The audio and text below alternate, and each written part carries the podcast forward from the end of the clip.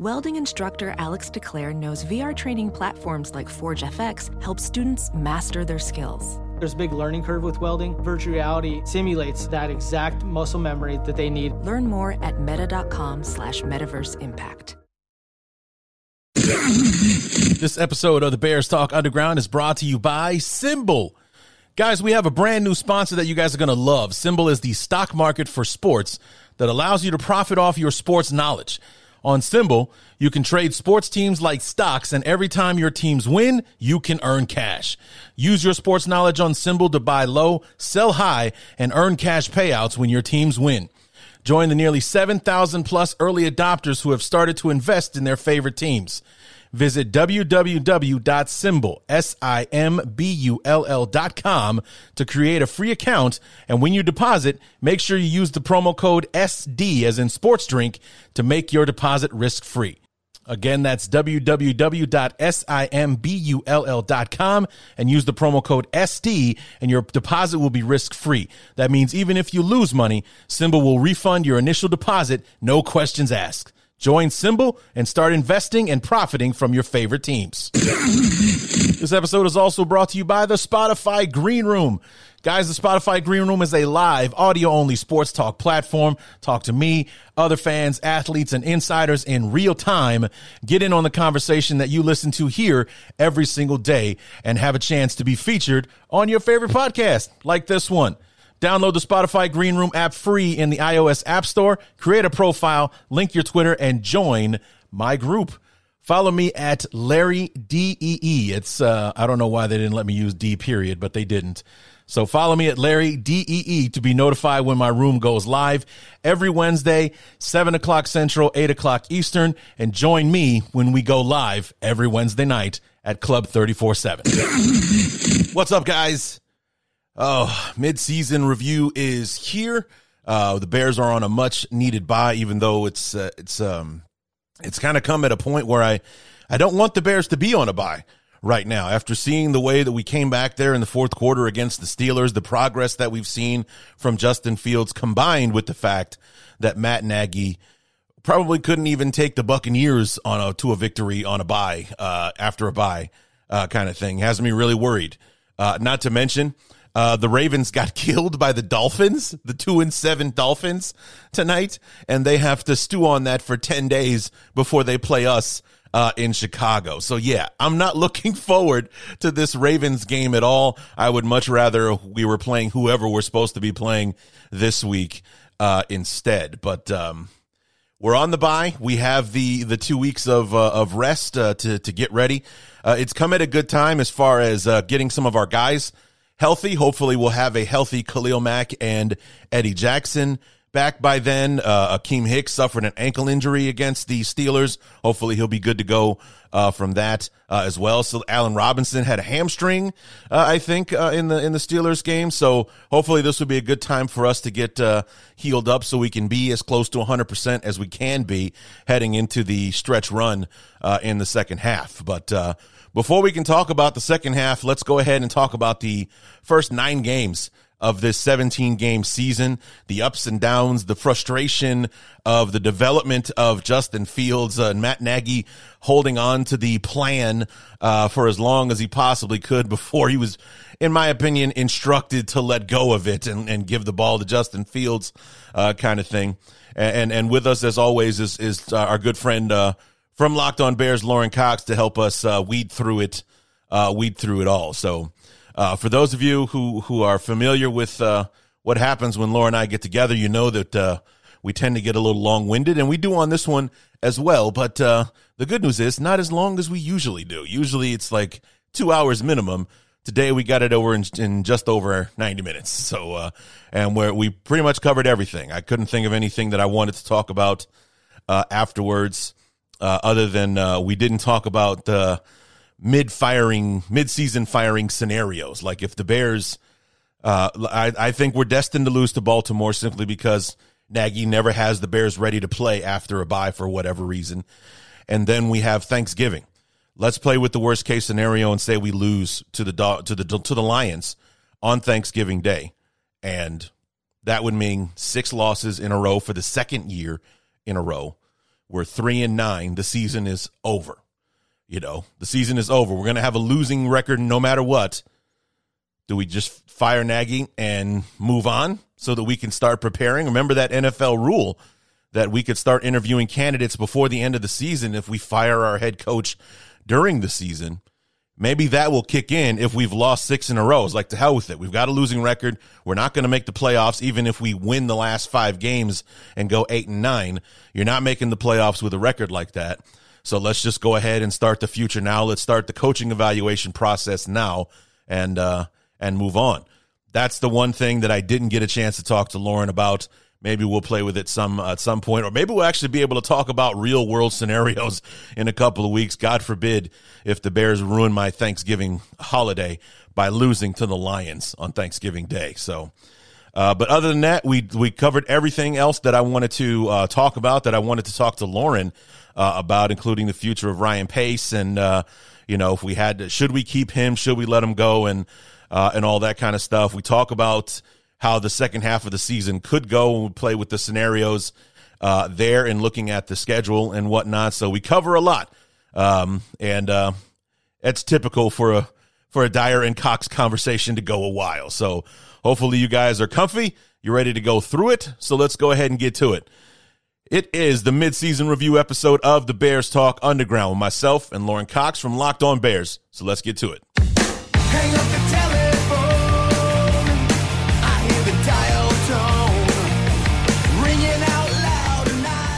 So here we are, even in an odd numbered season, the Bears have somewhat of a mid season bye week in week number 10, nine games down, eight games to go. So since we're at the midway point or the bye week or whatever we want to call it, of course that means Lorin Cox, our great friend from Lorin, uh, from Locked On Bears, has come back to join us for the annual midseason review show. Lorin, welcome back, man.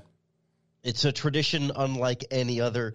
I, I wish I didn't have quite this little head cold making me sound just a little bit less uh, less fun to listen to. But we're, we're powering through and enjoying the weekend off of football to recuperate, I guess. Right. Yeah. Well, it deepens the voice, makes it sexy for the ladies, for all three of them that listen to this podcast. So. Yeah. You know. The nasaliness doesn't help too much, though. No, it doesn't. That uh, you know, but uh, now that uh, you've brought it to everyone's attention, they'll only be able to hear the nasaliness for the rest of the show. So, good luck with that. Trying to get the elephant in the room right away. How about that? All right. So, Lorin, it's been an uh, eventful would be. I don't think would quite serve the what we're trying to describe here. The first nine weeks of this season. I mean, hell, we can even include uh, the the off season, or actually not even the off season, but like preseason and into uh, the regular season. It's it's just been just such an odd year uh, for the Bears. I mean, Justin Fields being on the team has made them a national story pretty much week in and week out, which you're just not used to. VR training platforms like the one developed by Fundamental VR and Orbis International are helping surgeons train over and over before operating on real patients. As you practice each skill, the muscle memory starts to develop. Learn more at meta.com slash metaverse impact. As you write your life story, you're far from finished. Are you looking to close the book on your job? Maybe turn a page in your career? Be continued at the Georgetown University School of Continuing Studies. Our professional master's degrees and certificates are designed to meet you where you are and take you where you want to go.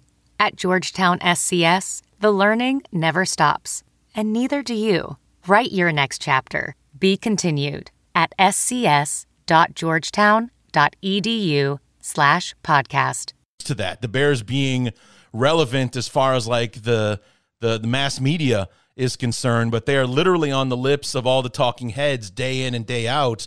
Uh, talking about Justin Fields, how Nagy's screwing up his development, and you know, like when he played this past Monday night against the Steelers, it you'd almost don't know that the Steelers won the game because all anybody could talk about was how great Justin Fields was.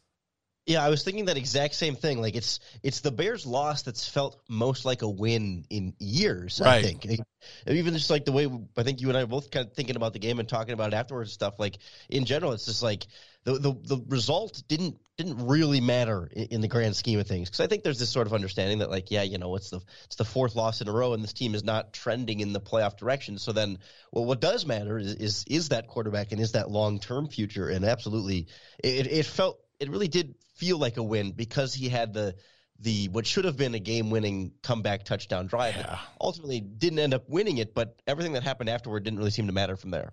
Yeah, it, it was one of those things, and trust me, we'll talk about the uh, the defense because it's an ugly trend that they've been, uh, you know, giving up the last, uh, you know, three of the last four weeks, and the one week they didn't do it is when we got our heads pounded in thirty-eight to three uh, against the Buccaneers. But in, basically, let's just say our last three games, pretend Tampa Bay didn't happen.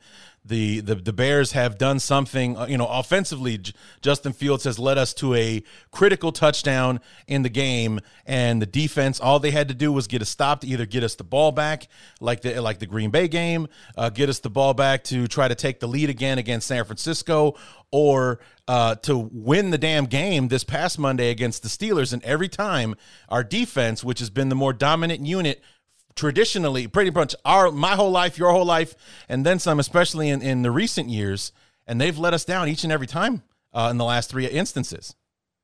And it felt like that was what we thought the Bears would be able to rely on this season, right? Yeah. I mean, it was we knew the offense was going to have some bumps along the way with, with Dalton or Fields because it was always going to be you know a new quarterback and trying to get used to everything, and that, that you know there's going to be some ups and downs there built in. But but that defense, well, that well that'll be at least the thing they can rely on as their quarterbacks have those ups and downs, and clearly uh, the quarterbacks have had those uh, those fluctuations, but the defense has not been the reliable cane that they could lean on here, and that's why they've fallen over four games in a row. yeah i mean they they really haven't shown up since the raider game. And that was their last really good solid performance held derek carr and and uh, the raider offense to nine points on the road in las vegas. And you know, now people are kind of blowing it off as the well, the whole Jon Gruden email thing happened on Friday and then the Bears played on Sunday, so they're almost like writing off the Bears victory because the Raiders may have been, you know, distracted or emotionally distraught or whatever for us to uh, come away with the win there. It's almost like they're blowing off the Bears' last victory so far this year.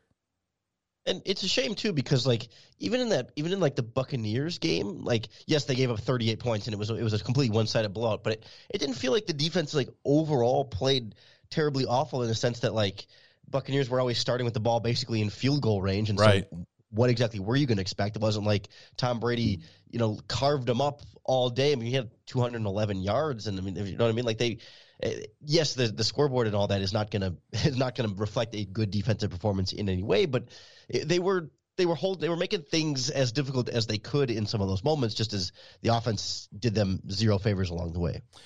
Well, you mentioned the scoreboard, and that's been something that has been that was really weird, at least in the first four weeks of the season, was that the final score didn't really tell the story of how the game actually went. Like the like week one against the the Rams, thirty four to fourteen. It didn't feel like they beat us by twenty points uh, on Sunday Night Football. I mean, obviously the two big plays, uh, you know, that were the touchdowns. The one where uh, Eddie Jackson and Tashaun Gipson thought they were still in college and didn't uh, touch Van Jefferson when he caught the ball, and then Cooper Kupp being wide open by 15 yards in any direction uh, for that other touchdown.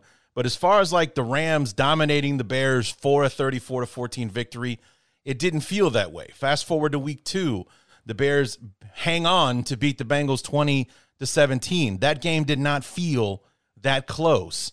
Fast forward to Cleveland the week after that, 26 to 6, 9 sacks, 47 yards of total offense. They should have lost 126 to 6 by the way we played uh, on offense. And then finally the Lions game, 24 to 14 i feel like we you know like 24 to 7 feels more appropriate for how that game went. And it's been such a strange trend that the bears have had this year that it doesn't really seem like the scoreboard is telling the story. And when i did my my knee jerk reactions this past monday for the raiders game or excuse me the steelers game at halftime i was saying it's it's 14 to 3 on the scoreboard but it doesn't feel like it's 14 to 3 on the field. Like they just showed graphics before halftime.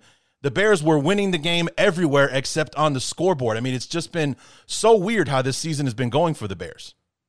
Yeah, it just seems like it's a, a reflection of you know a, a, lot of the little things not going right, whether it's yeah. the penalties, self-inflicted mistakes, or the you know little turnovers, or like things like that individually aren't catastrophic. You know what I mean? Like it wasn't like the the running game had just completely vanished or the quarterback had no talent or whatever. You know, it's always just like a blown coverage there. Just it adds up over the course of a game to where the scoreboard just doesn't match. And yeah, you know, I, I, point some of that back to the coaching staff. I point some of that back to you know new players and you know rookie quarterback and different kind of situations there, and you know, a lot of turnover in the secondary and all those sorts of things that it just reflects a team that was kind of in flux through a lot of the season, and, and maybe well now, now the offense is settling into to its identity and its role, but the defense uh, either had it and lost it or, or hasn't or never quite found it in the first place. Yeah, I mean where where Sean Desai kind of looked like, man, this guy's really. Uh, you know, getting it under, you know, getting it, getting his feet underneath him uh, here. You know, as you know, responding to the the Rams' loss by you know shutting down uh, the Bengals, and that win looks better the further we get away from it. And uh, you know, the the we've the the the the fact that we gave up nine sacks uh, in in Justin Fields' first start overshadowed the fact that our defense had five in that game. That we were up uh, you know, up Baker, Baker Mayfield's ass that entire football game, and that it was just the dam breaking in the fourth quarter. That's why we lost by 20. Uh, but it just, you know, and then of course, you know, we, we play well against the Lions, but they're 0 and 8, and everyone else has played pretty damn well against them uh, so far. And then, like I said, their last really great performance, uh, beating the Raiders, uh, you know, on the road in in uh, in Vegas, and we were three and two at the time. That was a month ago. The defense really hasn't shown up since. I already talked about what happened against Green Bay, San Francisco, and the Steelers, and then of course it was the offense that contributed more to the 38 to three loss uh, to Tampa Bay than the defense did. Because, like you said, we were playing with our heels on the goal line pretty much the entire first half, and Brady and company were just putting the ball. Uh, in the end zone, so it was like where Desai looked like this, uh, you know, uncovered gem uh, in the first quarter of the season, the defense has really fallen off, fallen off in the last four weeks. And maybe some of that's I don't know to be expected or at least understandable with you know a brand new defensive coordinator who's mm-hmm. new at I mean he's been around the team for a while but is new to how that goes and you know the first couple of weeks maybe there's that element of teams still trying to figure out exactly what the Bears defense is going to look like and then you hit that second quarter ish of the year now everybody's got four or five games of tape on what Sean Desai is doing and you know offensive head coaches like Matt LaFleur in Green Bay and and um, blanking on the um, Bruce Arians in Tampa Bay and of yeah. course Kyle Shanahan then in San Francisco, right? I mean they they're good at this and they're good at breaking down opposing defenses and finding where there might be weaknesses and some of that's personnel too and understanding that okay now we know where the weaknesses are in Chicago's defense on players, not just Desai, but you know so, some guys in the secondary having their ups and downs and injuries in there and now Khalil yeah. Mack out, right? All of this is like as the season goes on, other teams are going to adjust to what you're doing and you have to sort of counter adjust. And so I'm I'm glad he's getting the bye week here to kind of step away. And it's not that it, not that the schedule is going to get super that much easier coming out of the bye week here, but at least it's an opportunity for him to put press pause a little bit and work on some of those counter adjustments. And we'll see. You know, if if he does right the ship, that's a good sign for his development as a defensive coordinator. And if it just keeps being a problem, then maybe you can start to question whether he's in. Maybe he moved up a little bit too fast or is in a little bit over his head. Yeah, and um, you know, like like you mentioned it. In fairness, when's the last time he had his entire defensive unit out there? Because it, it seems like we've been playing musical chairs with our with our defensive stars when uh, you know Quinn was out and and and then but Akiem Akiem Hicks came back and we spent the first what 3 weeks or so without Eddie Goldman and then uh, you know uh, Quinn is out with uh, COVID and Mack's out there by himself Max or Quinn comes back, Mack is out with the foot injury, then we lose Eddie Jackson uh, and things like that. So yeah, it's you know, in fairness, he hasn't been playing with a full deck pretty much all year. Uh, you know, the, like we we had everyone together healthy for literally like one play in the Lions game. Then Akiem Hicks uh, goes out, and then we're then we're back to not being at full strength uh, again. But um, you know, I, but it's also like you were saying with uh, you know, it seems like the NFL uh, was kind of letting him do his thing for the first month or so. They got some good tape on him, and now they can see him coming because the last four weeks have not been good uh, for the defense. Not giving up a ton of points, um, aside from the Tampa Bay game, which we've already established was more on the offense uh, than it was the defense. But like, uh, like I like I mentioned, it's more about how clutch uh, they have not been in the last month than uh, than how many points they've been giving up. And there should be some trend here of like if the offense can keep playing better, it should make life easier on the defense, and particularly sure. like offense playing better sooner. Like even in the Steelers game, right? It was a kind of a slow offensive start, and they in the second half is really when things kind of got chugging earlier, and so the defense is already sort of playing a little bit from behind early on and kind of getting picked on a little bit there. But if the offense can kind of get that earlier lead and give the defense some confidence and a little bit, you know, something to kind of rest on there, I wonder if that that sort of symbiotic relationship might not eventually help the defense if if the offense can get to that next level, which is is maybe also a, a, a real question mark at this point. Yeah, I mentioned that as well when I was reviewing the game uh, earlier this week. That um, you know if uh, Justin Fields seems to, or the offense and, and as a whole seems to get seems to start slow, and Fields seems to get better as the game uh, goes along. You know, the, the the Green Bay game with the fourth quarter drive, uh, that that insane touchdown run against the 49ers, and then of course uh, two touchdown drives in the fourth quarter, uh, including what should have been the game winner uh, there with about a buck 46 to go in the game. I mean, how crazy was that throw uh, to Mooney in the corner? I mean, just just I mean, you know, he's surgical with where he put the ball, and then Hub Arkush comes on the radio. Is like, yeah, terrible mechanics on that throw. It's like, I think you're missing the point there, Hub. Really think you're missing the mark on that one. Yeah, ninth, ninth game of the season. What is it? His, his sixth game of his career. But uh, the the mechanics on the game, potential game winning touchdown, just weren't good enough. Right, right. It's like well, well, because he threw a similar throw. He made a similar throw to Jesse James uh, for that one touchdown. I believe it was against the uh, 49ers. So apparently, it's a pattern of uh, poor mechanics uh, the funny thing is, both of those poorly mechanical throws were touchdown passes that were thrown on a dime where only our receivers could catch it. So I'm going to say it's okay for the kid to keep doing that as long as it keeps working like that.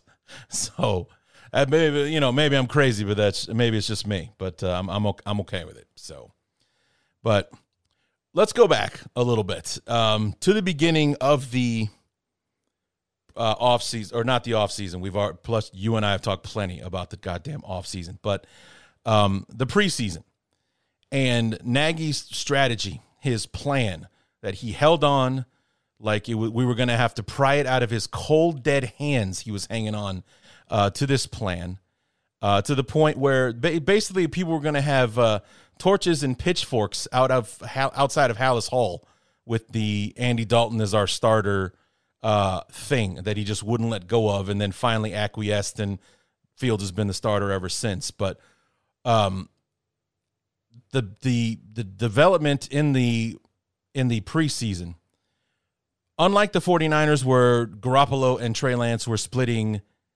uh, reps with the ones, that was not happening in Chicago. Like we like Nagy was just so sure that Dalton was going to be our starter throughout the year. We were going to go with the Pat Mahomes plan where Fields was going to sit and watch, which sounds great, but not at all being prepared for the fact that Danny Dalton is in his 30s. He might get hurt. Something could happen. And what are you going to put Foles out there instead of Fields? No, you're going to put the rookie out there and let him play. Uh, he's obviously, I mean, he's the best quarterback we got, but, uh, you know, made no plan whatsoever for Justin Fields to have to play. And here we are, what seven weeks later from his his true debut as as a quarterback, still trying to figure out how to play football with Allen Robinson because he took no reps in the preseason with Allen Robinson. I mean, not even in the preseason games, obviously, but in practice, they these did not they did not work together at all in the preseason. They even admitted so in in uh, in press conferences uh, and such. I mean, Uh, was Nagy in Fantasyland thinking that this wasn't going to happen or even entertain the idea that it could? It really, I think, is all about Andy Dalton, right? I mean, it really was that was plan I went back and listened to what Ryan Pace had said at his press conference, like after the roster cuts, but before week one, kind of setting the stage. And over and over, he was asked about Justin Fields and Dalton, and he said, you know, we just it's it's we, we really like Justin Fields, but we just have so much faith in Andy that he's going to be able to win us these football games and be such a part of it. And so, of course, they're not really you're not really accounting for injury or a significant injury as a as a portion of that necessarily. Of course, that that's going to derail plans, but it, it did feel like such an, a miscalculation and an overconfidence in in what Andy Dalton does, and maybe maybe it was an overconfidence in the supporting cast too, in thinking that like they've built a good enough team around Andy Dalton that Andy Dalton will be good enough for them to win. I mean, they, they talked a lot about like you know the leadership and the the intelligence and a lot of the intangibles with Dalton rather than you know the pretty consistent mediocrity of, of you know you see in the box scores and in PFF grades and in pretty much all quarterback measurements. Andy Dalton has always been a, a mediocre starting quarterback, and if you have a, a, strong enough supporting cast, then you know he he can go to the playoffs and has been a playoff quarterback. But it, it just didn't it didn't feel like it was necessarily you know going for the best possible option. It was like the it was the safer option, right? It was, it was going to be like, well, he can get us eight or nine wins, and and that could or should be enough for the Bears to to make the playoffs potentially on how things kind of go this season with the expanded playoffs and the longer schedule. But the right the, the allure was there for Justin Fields to be so much more, and they felt like no, this is a luxury that we can keep him on the bench because we don't feel like we need to. But it really is pretty obvious that they they needed to get him out there and that he does give them such a clear better chance to win. Maybe he didn't give them a better chance to win his first start or his first couple of starts compared to Dalton, just him being a veteran quarterback, but we all could tell from the beginning that once Fields could get going and get comfortable and get used to it, that he would clearly be the more talented quarterback. That's why you draft him so early. And so why that wasn't part of the the bigger picture plan, I I I, I don't know why they were so short sighted about it. Yeah, it, it's confusing as hell. I mean, especially, and and and I've said this a thousand times now. Nagy also did Andy Dalton zero favors in the preseason games themselves by not putting Robinson and Mooney, having our starting offense out there with him because it painted a really ugly picture of Andy Dalton.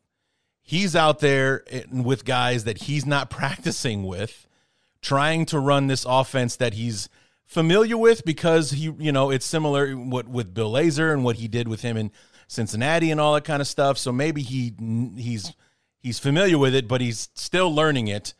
Going out there struggling, um, you know, the offensive line was a mess in the preseason, so he's getting beat up. He's not playing well. Then here comes Justin Fields uh, to mop up in the you know the at back half of the second quarter or you know into the second half uh, and things like that with guys that he's been practicing with all summer long Jesse James, Jon'Vea Johnson, Rodney Adams, slinging the ball all over the field, looking like the best quarterback in the draft. I mean, and like I said, doing no favors for Dalton whatsoever, putting it out there basically with strangers and then putting Fields out there with the guys that he's been practicing with all along. He's coming out there making magic happen and then he comes into the press conference talking about we got to get Andy Dalton to week one. We got to get Andy Dalton to week one. We got to get Andy Dalton to week one. And everyone, every Bear fan is, I was like, dude, I have eyes. Andy Dalton sucks. Justin Fields is out there killing it. Why are we even entertaining the idea of Dalton starting week one against the the Rams? And it, I mean, it, it just painted an ugly picture from the start. Like this thing was mishandled from day one. Yeah, it's almost like a I don't think arrogance is quite the right word. Yeah. But it was very much this like, trust us, we've got this figured out already. Andy Dalton is going to be great when we get to the regular season. You'll see. We've already figured it out. Like we already know this is going to happen despite I mean I mean you never know for sure what's going to happen especially when it's new players in new systems with new coaches and new receivers and all that stuff. But it was always like oh no don't worry. Andy Dalton is going to be better in the regular season and this plan is going to work. And it was like they weren't properly preparing for alternatives. I think they knew what the alternatives would be in their yeah. head. Like they had planned they had contingencies uh, in place where like if Dalton gets hurt here's what we will do then. But they weren't preparing for right other possibilities in the moment and in the now, and then all of a sudden, you know, Dalton doesn't ball out. I mean, he played he played okay, but wasn't wasn't phenomenal in the regular season. And then all of a sudden, Dalton is hurt, and you're completely unprepared for either possibility of of Dalton needing to go to the bench sooner than you want him to. Yeah, it was. Um, like I said, I, I feel bad for Andy Dalton. um, because you know, number one, we sign him off the heels of the major flirtation with Russell Wilson. We have that stupid photoshopped QB one tweet uh, that goes out there that still lives in infamy uh, and everything. And then, like I said, we, you know, he's pounding the table. Dalton's our guy. Dalton's our guy. Dalton's our guy. He comes out, does not perform well in the preseason, while out there, you know, Justin Fields is moving mountains and scoring points uh, and everything. And we're all sitting here like, what? What are we missing? What's what's what are we missing here? Um, you know, he just got a raw deal from the beginning, and then in the end, it was just, uh, you know. Let me ask you this though, um, your opinion. Whose decision was it to stick with Fields as the starter? Are we believing Matt Nagy, or are we believing what the rest of us believe, which is this came from above, whether it be Ryan Pace, George McCaskey, or even old Ginny McCaskey herself? I think it came from above. What do you think? you know, as much as a, a lot of the buzzwords they throw at us tend to feel empty and hollow and kind of not well believed, I I do find myself feeling like it definitely doesn't feel to me like a unilateral decision. Like it was not a mandate from Mama McCaskey necessarily, but I I do feel like th- there was a, a group discussion, right? I think Yeah. there was influence perhaps from George and Ted. I don't, I don't think Virginia that I don't think she specifically is saying no. You got to start that Justin Fields. I mean, I don't, I don't believe that she has that kind of sway and influence. But I think I I would not be surprised, and I, I kind of feel like George and Ted and Ryan and Matt ha- had that conversation and. And, and probably talked about it honestly. I mean, I think they've they've been in, involved in this quarterback planning from the get go, and probably had this point and this feeling of like, okay, you know, at what point does this become you know the genie out of the bottle it's too big to, to put the toothpaste back in the toothpaste tube and at that point i don't know that they had they had much choice at that point especially from a business standpoint that that ted and george might be more influenced on but then also there's enough of a football argument there too that you, know, you can you can sort of string along the Dalton injury thing for even maybe longer than you want to, I mean that you need to, because you can just kind of say he's still hurt in the same way that they'll throw people on injured reserve even when they're not fully that badly injured. But you can kind of string along the Dalton thing long enough to at least see kind of where Fields is, and and if you know he, if he had completely crapped the bed two or three games in a row and felt like okay it is way too soon, then you could go back to Dalton. But I think there was some genuine there was some genuine open mindedness as to how Fields would do, and then once you know once once you saw some of those flashes, then I think management from top to bottom is got it. it you can't be that blind and stubborn to not see that once it's. Forced upon you to have that quarterback on the field and really in the public eye for everyone at home to see it, so that you know George McCaskey's friends and and family, you know, people he talks about grocery stores and at dinner are all talking about Justin Fields, and then it's like, oh, yeah, I, we do have to do something about that. Yeah, it was um because it just it was a 180 inside of 24 hours. Um, you know, here it was it, when it was after the Lions game where it was just like, okay, here he is. He was, you know, five throws to Darnell Mooney, a buck 25. We're throwing the ball uh, downfield. The offense has life. We scored 20 points, and for the first time this year, uh, the offense looked competent and smooth. We're you know we're moving the football and uh, and all that kind of stuff. And then Monday morning, Nagy's like, "Oh yeah, Dalton's the starter," and I mean everyone is just like you know like that old cartoon where you just see the jaw literally drop to the floor, and it's like, did he just say that out loud? He just said that. Like he's not he's not thinking it, you know, he actually said that to to the public and then well actually it was 48 hours because it was Wednesday. It's like, "Oh yeah, we're going to go with Fields as the starter." And I also thought the delivery of that was pretty funny because it was like the third thing he told the press. He kind of buried the lead on the whole like we're sticking with Fields uh, thing. It's like first he's coming in talking about random injuries about you know other players, and then and we're we're sticking with uh, Fields as the starter from from here on out. And you know it was it was just kind of funny to me how it all kind of uh, went down. It's like yeah, there was a conversation, and it was uh, imposed to you that uh, to hell with your plan. We're going with the rookie, so just let make it work, kind of thing. Yeah, and I understand wanting to be, you know, delicate about it immediately after the game, and you know they'd stick into a plan. But it, it, I don't know, it does feel like so rigid and inflexible of, of just like like well no we, we, I have to keep saying Dalton is a starter until I consult the team and go through the plan. And and I and you know it's just when it's kind of football common sense and just knowing what what's going to come, but still kind of play it up in that like no, we're, we're trying to be consistent and sticking with that plan and going. And, and I, I get meeting wanting to like sit down with Andy and have that conversation with him first, but you can you can do that without at least coming out and being like, hey, you know, Dalton is our starter or whatever, and trying to end up walking that back just a couple of days later. I always just kind of felt, I, I don't know, just not almost like not mature or not not that Matt Nagy's being immature, but just that, that the plan itself was not like well well matured. Like it wasn't uh, it wasn't super thought out and it wasn't prepared for what they would do in that situation if Dalton like you go into that Detroit game saying like okay if if Fields plays well what's what are we going to do right you should kind of be thinking a few steps ahead and that the fact that they they weren't there yet or, or needed that extra time to reach that conclusion just just felt so off to me yeah and it, it also kind of feels like um I don't know, lazy maybe would be a word to to. I mean, I don't know about lazy, but uh, I don't. It's I'm I'm I'm hesitant to use the word incompetent, but it just fewer words kind of fit what I'm trying to think. What I'm trying to say here is just that with with the plan and how rigid he was in sticking with the plan. Like I said a, a, minute ago, like if he was holding on to the plan, we would have had to pull it out of his cold dead hands because he was just stuck to this plan. Even more so, like we were talking about uh, a moment ago, he never prepared Justin Fields for, God forbid, the moment he might actually have to play. Like, God forbid, Andy Dalton tweaks his knee in the second quarter of the second game uh, of the year. The plan goes out the window, and here comes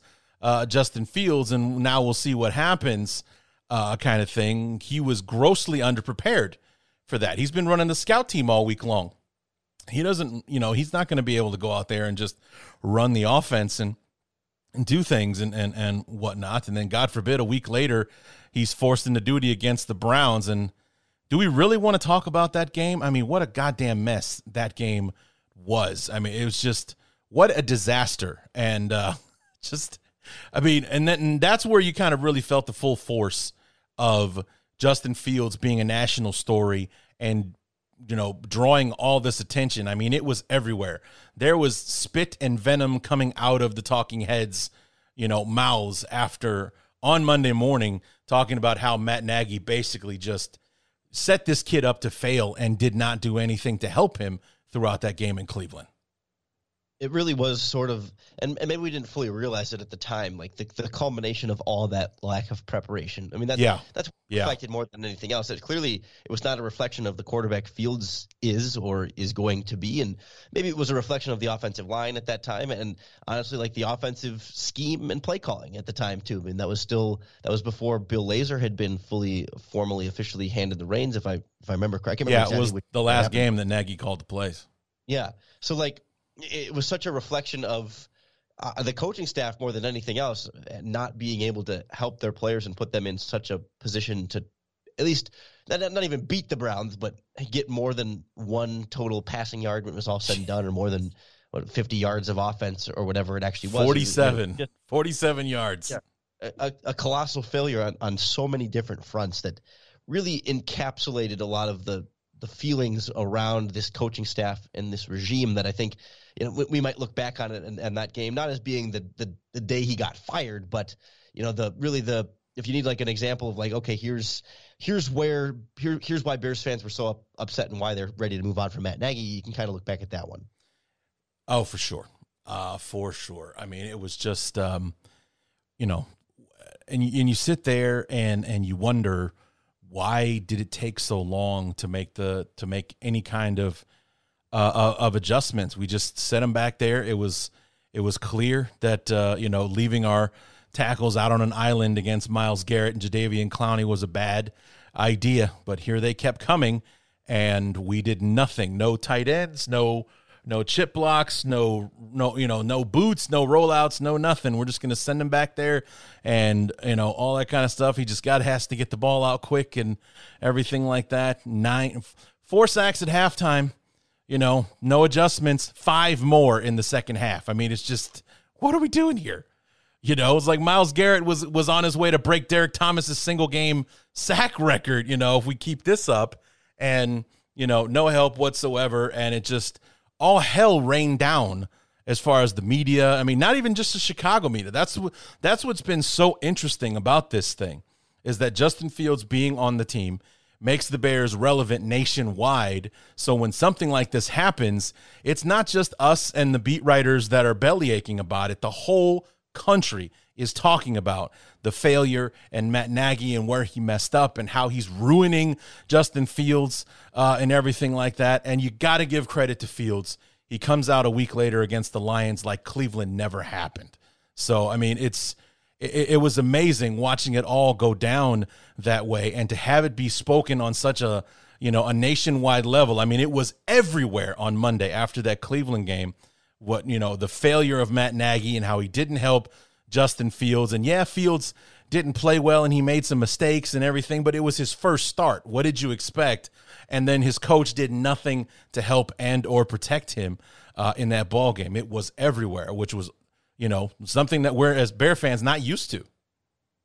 What stood out to me uh, over the last few weeks, especially, is just you know following enough beat reporters that cover other teams and how I see very similar messages from you know completely separate writers and reporters and analysts all saying like, boy, they're still really not doing that much to help Justin Fields and, and, and, commenting just on like what Fields is overcoming and what they're seeing yeah. schematically from this Bears offense, where it's not just like it's not just the same people saying the same things every week, like like you or I, but it's like okay, I saw Steelers reporters talking about man, they're not really help, they're not doing Justin Fields any favors out there. Then I saw 49ers reporters two weeks ago saying, boy, Justin Fields is really having to kind of overcome a lot of even his own teammates and coaching staff, and Buccaneers and Packers before that, right? It's like other teams are seeing it in this quarterback head coach dynamic and just quarterback coaching staff dynamic in Chicago. So it it, really is that chorus not only nationally but sort of in other local markets too that just just are just noticing it watching the games like we are. Yeah.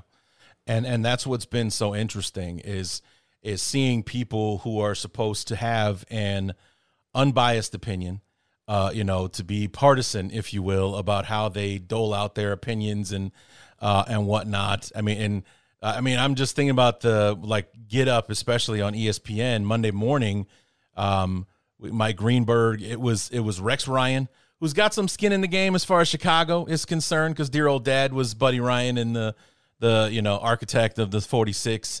But you know Dan Orlovsky, Ryan Clark, uh, and everything, all of them in the same in the same boat. Like, yeah, Nagy set this kid up to like even the conspiracy theory started flying around that he, you know, tanked that game to make Fields look bad so he'd have a reason to start Andy Dalton when he was healthy. Uh, kind of thing. Like that's how bad it was that there were, you know, legitimate, uh, you know, talking heads out there, and pundits from NFL Network, ESPN, you know, you name it, were all like, maybe he went, maybe he did it on purpose so that he could start Andy Dalton when he was healthy from this knee injury. You know it's a problem when people are wondering whether you're accidentally bad or intentionally bad because that's just how bad you are right. at being good. like that that's that's the that's the sign, right? I mean that's that's kind of the yeah, okay, we we should we should probably go separate ways. Like when all your friends are telling you that, you know, you should break up with somebody, it's like, yeah, this is probably a, a, a pretty good sign here. Yeah. Yeah, we're all in agreement here, and the people who don't care all have the same opinion about what's what's going on. It's like the well, like this week with the penalties in the in the Steeler game, the the one on Cassius Marsh for the for the taunting, and and uh, the, the one that really actually, in my opinion, truly impacted the game that no one's really talking about because of the taunting rule, the James Daniels low block uh, penalty. He was still in the tackle box, and he also missed the block on TJ Watt. He throws the flag anyway. We have to settle for a field goal. Those four points win us the game. If nothing, if everything else goes the same, we beat the Steelers because we score 31 instead of uh, uh, 27. But it's like you Monday or not Monday morning, Tuesday morning. Everyone's talking about how the Bears got screwed by the referees in the game, and it's not just Bear fans belly aching over a loss. It is you know, like the Rich Eisen show talking to Dean Blandino from, uh, you know, from he's I forget what network he belongs to now. I think he's with Fox or whatever, but former head of officials and all that kind of stuff. And even he was like, "Yeah, that taunting rule was garbage. That shouldn't have shouldn't have happened." Or I don't believe that you know it was a good call and uh, and all that kind of stuff. When everybody's kind of all in it with you, it, it, feels weird to, to, to to go back and see. It's not just us Bear fans belly aching about you know this this or that. Everybody having the same opinion about what's going on because the Bears are a nationwide story now. Yeah, especially with the Steelers game and and the referees and stuff like. Yeah, it was close enough where like any one of those could have potentially changed the outcome of this game, but it was also close enough where like even in spite of all those, if the defense makes a stop at the end there, or you know you, you connect a little bit earlier in the game and score, uh, any of those any of those individual moments could have overcome even the referees in yeah. addition to the things the Steelers were doing, and so it's like it, it does feel good to to not feel like the target is purely on your back and that no one agrees with you, like everyone's ganging up on you. But to to be that sort of consensus, it's the same kind of feeling as when when Justin Fields was just first drafted, and every team every team's fan base was like, "Oh yeah, I wish we would have drafted that kid." And I think we're gonna we're gonna see more of that too as the years go forward. Yeah, looking forward. Uh, looking forward to that. Um, yeah, because I, I I've um, it's been a long time since we drafted somebody and then you start hearing from everyone in the division like, "Oh no, no, that's not good for us. That's not a good thing." That the Bears ever find a quarterback, that's the you know one of the main things we've been missing literally forever. And you know, if if they ever solve the quarterback puzzle, you might actually have to worry about the Bears. Uh, for a while instead of a season here, season there. They get a quarterback who can come in and take over the division like the Packers have done for the last three decades then uh, the Bears could be a problem uh, for a while. And wouldn't that just be the worst thing ever for the Bears to, you know, do something consistently well uh, for a while? It sure was uh, encouraging timing. It was just a nice sort of glimpse into the future when Justin Fields has his best game of the season and Jordan Love has that game in his debut. Oh yeah, I mean, I'm not the the guy that likes to revel in the things that go wrong uh, for Green Bay. Like, um, you know, I didn't exactly celebrate when Rodgers came down with uh, with COVID. Um, a lot of people still upset about the "I own you" thing. That was like this was just desserts for you know being a dick at Soldier Field, uh, like that. Just like you know, he's going to be back in plenty of time to kick our ass on Sunday Night Football. So I don't know what we're all getting excited about. Um, unless the NFL pulls the trigger on some kind of suspension. But watching Jordan Love go out there and put seven points on the board. And it's like, man, this looks familiar, doesn't it? Just wrong uniforms, right outcome, wrong uniforms, uh, kind of thing. The defense holds the opponent to 13, and somehow it's not enough because your offense sucks with the, you know, your quarterback's letting you down. You can only muster seven points and you lose a game where, you know, where your your defense holds one of the more explosive offenses in the NFL the 13 points. It's like, where have we seen that before? You know what I mean? Yeah, the shoe really was on the other foot there. Oh, for sure. and even I guess there were some of those Packers years too where their defense wasn't good enough, but their quarterback did everything they could, like the Bears had against the Pittsburgh Steelers. So just a, a temporary sort of glimpse into the future, perhaps. Even though the Bears the Bears did still lose, but at least as we talked about, it didn't feel like a loss. And maybe that maybe the Packers result also made the Bears game feel like less of a, a loss too. This episode of the Bears Talk Underground is brought to you by the Spotify Green Room. Guys, Spotify Green Room is free, audio only social media platform for sports fans. Start or join ongoing conversations, watch games together, react to the biggest news, rumors, and games. Talk with other sports fans, insiders, athletes, and executives in real time. Join in on conversations with me at Club 34-7 and have a chance to be featured on your favorite podcast. I'll be hosting rooms every week uh, for Wednesday night, 7 p.m. Central, 8 o'clock Eastern. Come through and talk to me live on Club 34 7. All you need to do is download the Spotify Green Room app in the iOS App Store, create a profile, link your Twitter, and join the group. Follow me at Larry DEE to be notified when my room goes live. And again, every Wednesday night, 7 p.m. Central, 8 o'clock Eastern, you can join me on the Spotify Green Room for Club 34 7. Come in, let's have a conversation, let's talk Bears, let's talk whatever you want. But in order to do that, you got to download the Spotify Green Room anywhere you get your apps. this episode is also brought to you by SimBull. SimBull is the sports stock market that allows you to profit off your sports knowledge.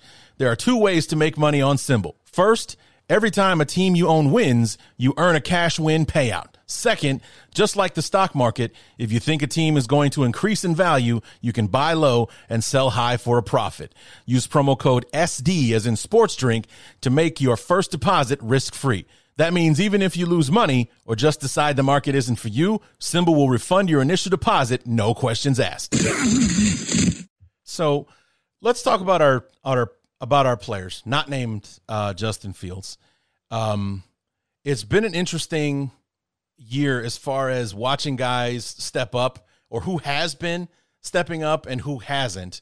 Um, you know, Larry Borom thrown into action for about 10 seconds week one when Peters came out with an, with an injury. He gets rolled up. We don't see him again until the 49er game where he's literally coming off IR to start against the 49ers. And oh, by the way, Nick Bosa plays for the 49ers. And then, oh, by the way, the next week he's going to be going head to head against TJ Watt, who lines up almost every snap on the right side uh, of the offense. So yeah, we're gonna have him going up against that, and um, you know he performs outstanding in both of those uh, football games, and um, the way Khalil Herbert.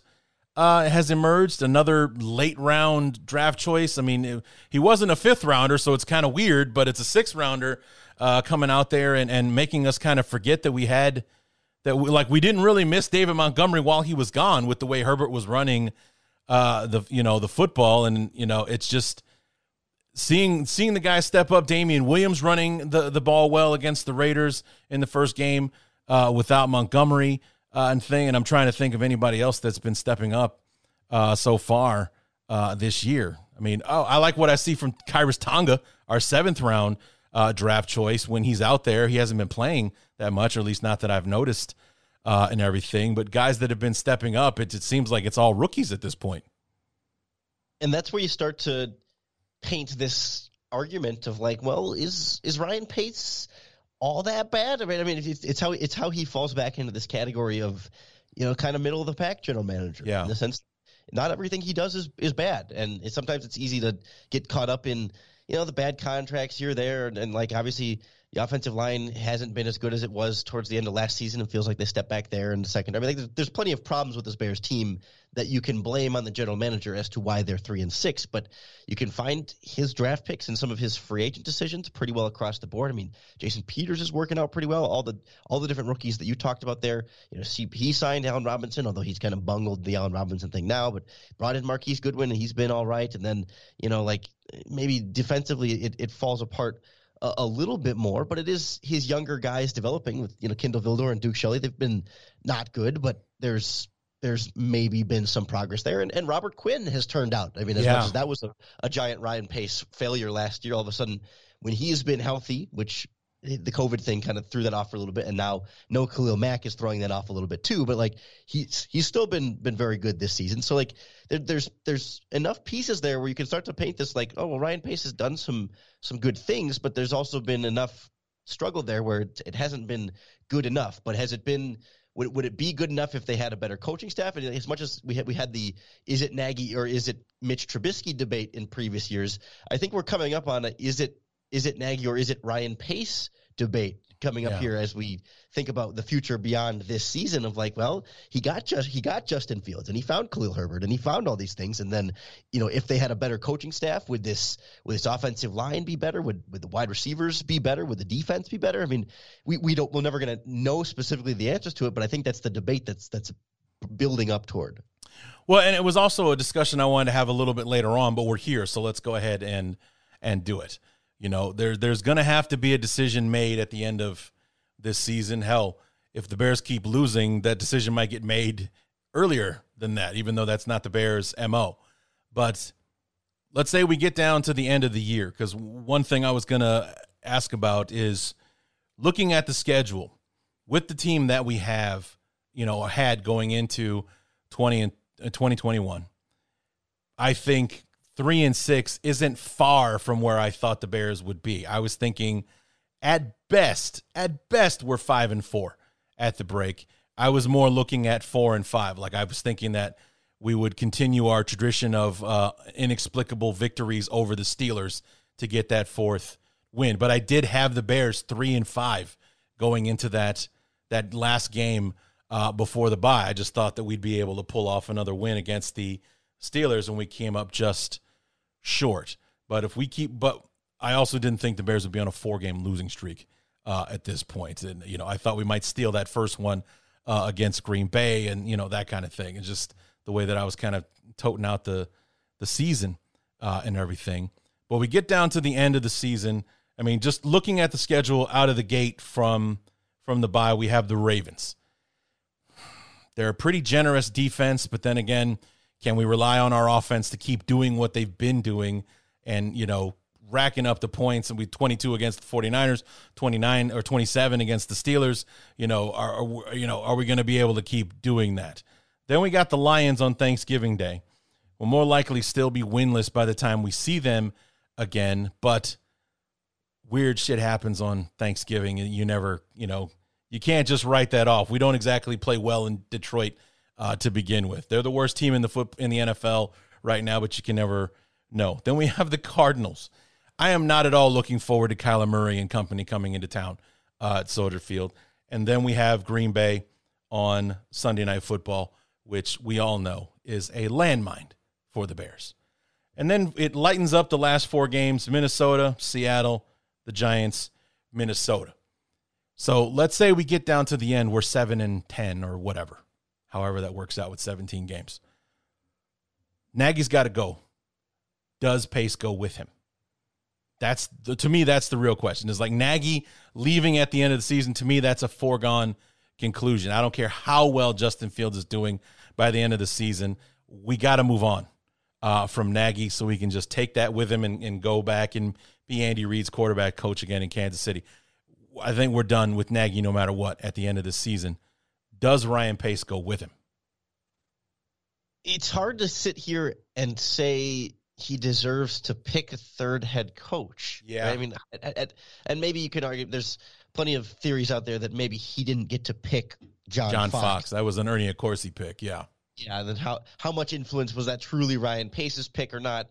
Fair, but does he get the chance to make it work with a third head coach? Mm-hmm. It's, it's, the same thing we talk about with a quarterback. It's like okay, he got to pick, he got a second chance to pick a quarterback. Does he get a third chance to pick a head coach and if if he got the quarterback right. I mean, is that it, that's that's what's so tough about this. It's yeah. like I it, I don't know what ownership's appetite is. It always seems like he, Ted and, and George have kind of had his back, but like I talked about earlier, listening back to what Ryan said at the beginning of this season, you know, they asked him what's the ceiling for this team? What are your expectations? What do they need to do for the season to be successful? He said, we got to win games and we got to be competing in the playoffs. And we're going to, you know, and then, you know, it's all this talk, but we have to let our play prove it for us. And their play so far has proven them to be three and six. Like, yeah, they're, if they go, if they go three and four out of those next Uh, sorry, if they go one and four, like one of four, they lose three of those four next games. If they lose to the Ravens, Cardinals, and Packers, they're guaranteed to be under 500 no matter what. Like, that'll be their ninth loss, and that would be in a 17 game season. They cannot get above 500 if they don't beat one of the Ravens, Cardinals, and Packers. And of course, then you have to win out the rest of your games to even be above 500. So, like, right. if they don't make the playoffs, and Ryan Pace keeps talking about the playoffs. Like they look back on their last couple of seasons and say, well, we've made playoffs in two of the last three seasons, even though one of them was eight and eight and, and barely a, a, successful season. Like if they miss that playoff mark, that's kind of been what they've been setting as as the goal. I mean, I would argue they should set the Super Bowl as the goal every year, and that this franchise is way too accepting of mediocrity to say that an eight and eight season in the playoffs was good enough and that was a success. That's part of what haunts this franchise historically yeah. is not holding themselves to high expectations and having that bar be extremely low.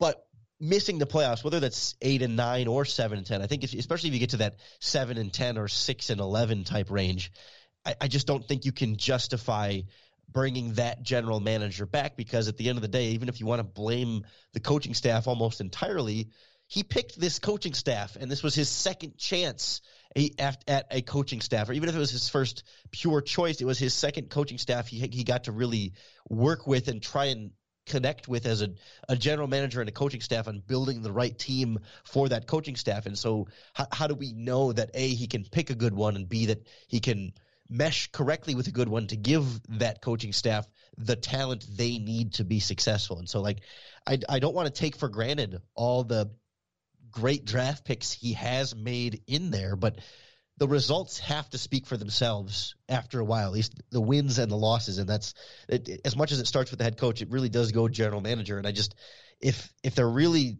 if they're really far below 500, I think ownership makes a change. But if they're, if they're close enough, I, I don't know. I could see them holding on to that relationship, but I've also seen some people suggest like maybe you promote Ryan Pace to yes, yeah, a, a higher up role and then bring in a new general manager. And I don't, I because that could serve that could serve two purposes. Number one, it uh, you know we we we hang on or we have a reason to hang on to uh, Ryan Pace so that he's still in the building. Looking at all the stuff he's done off the field, he's you know done a great job with the football operations, enhancing Halas Hall, making it a you know making it the the facilities a destination for free agents and uh, and and and what have you. He has had uh, you know, Mets had some great hits in draft choices, especially on day three uh, of the draft, and and and things like that. To to to bump him up and and hang on to him, and also would likely be a reason to move Ted Phillips to something else. Make make him the you know the the, the head of football operations or the president or of football or whatever title you want to give him, but to have a football guy making football decisions instead of having a guy who's got a degree in economics making football decisions, which is what Ted Phillips is doing in his current position. You know, move him off, let him be in charge. We, you know, because we got a stadium to build out in Arlington Heights now. Let's let him be in charge of that. Let that be the his legacy and the last thing that he does before he goes riding off with his golden parachute uh, at the end. So it, it we, we hang on to Ryan Pace and keep his influence in the building, but we also move Ted Phillips out of making any football uh, decisions, which is why I think some people are thinking that might be the be the way to go. You know, the the the McCaskies they love uh, Ryan Pace and they want to hang on to him, but him being the guy having the final say uh, with of football uh, choices and you know making the hire the GM to make the next decision on who the coach is going to be is probably uh, um, have your cake and eat it too kind of thing.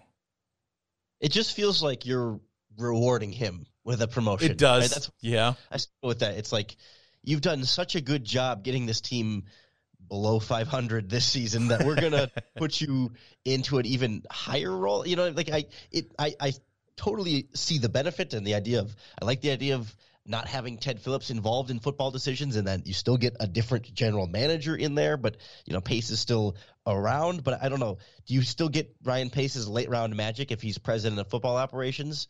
or or is he not as actively involved in the draft? Or or then are you still getting Ryan Pace's poor free agent decisions and and contract salary cap troubles? Like yeah. I would much rather, and this is not realistic, but I would much rather demote him to like director of college scouting and hire a new general manager. Right? Mm. Let him handle the draft. Uh, sure, I think he's I, I struggle. Has he earned it? I mean, he's, he's botched some first round picks, but I guess between Fields and all the late round guys, he, he's not batting that much worse than most general managers in the draft. It tends to be a crapshoot for everybody. So I, am not going to be too critical of his drafting. So if I could make him just in charge of just the draft side of general managing and hire a real general, a real general, but a new general manager to kind of handle everything else, that would be more ideal for me. But I don't think you're necessarily going to get him to take that promote. I mean, it's just awkward from like a an organizational power dynamics when your boss yeah. becomes your coworker or whatever, and it's just it's not realistic. But uh, that would feel to me like the better solution to still get the best parts of pace,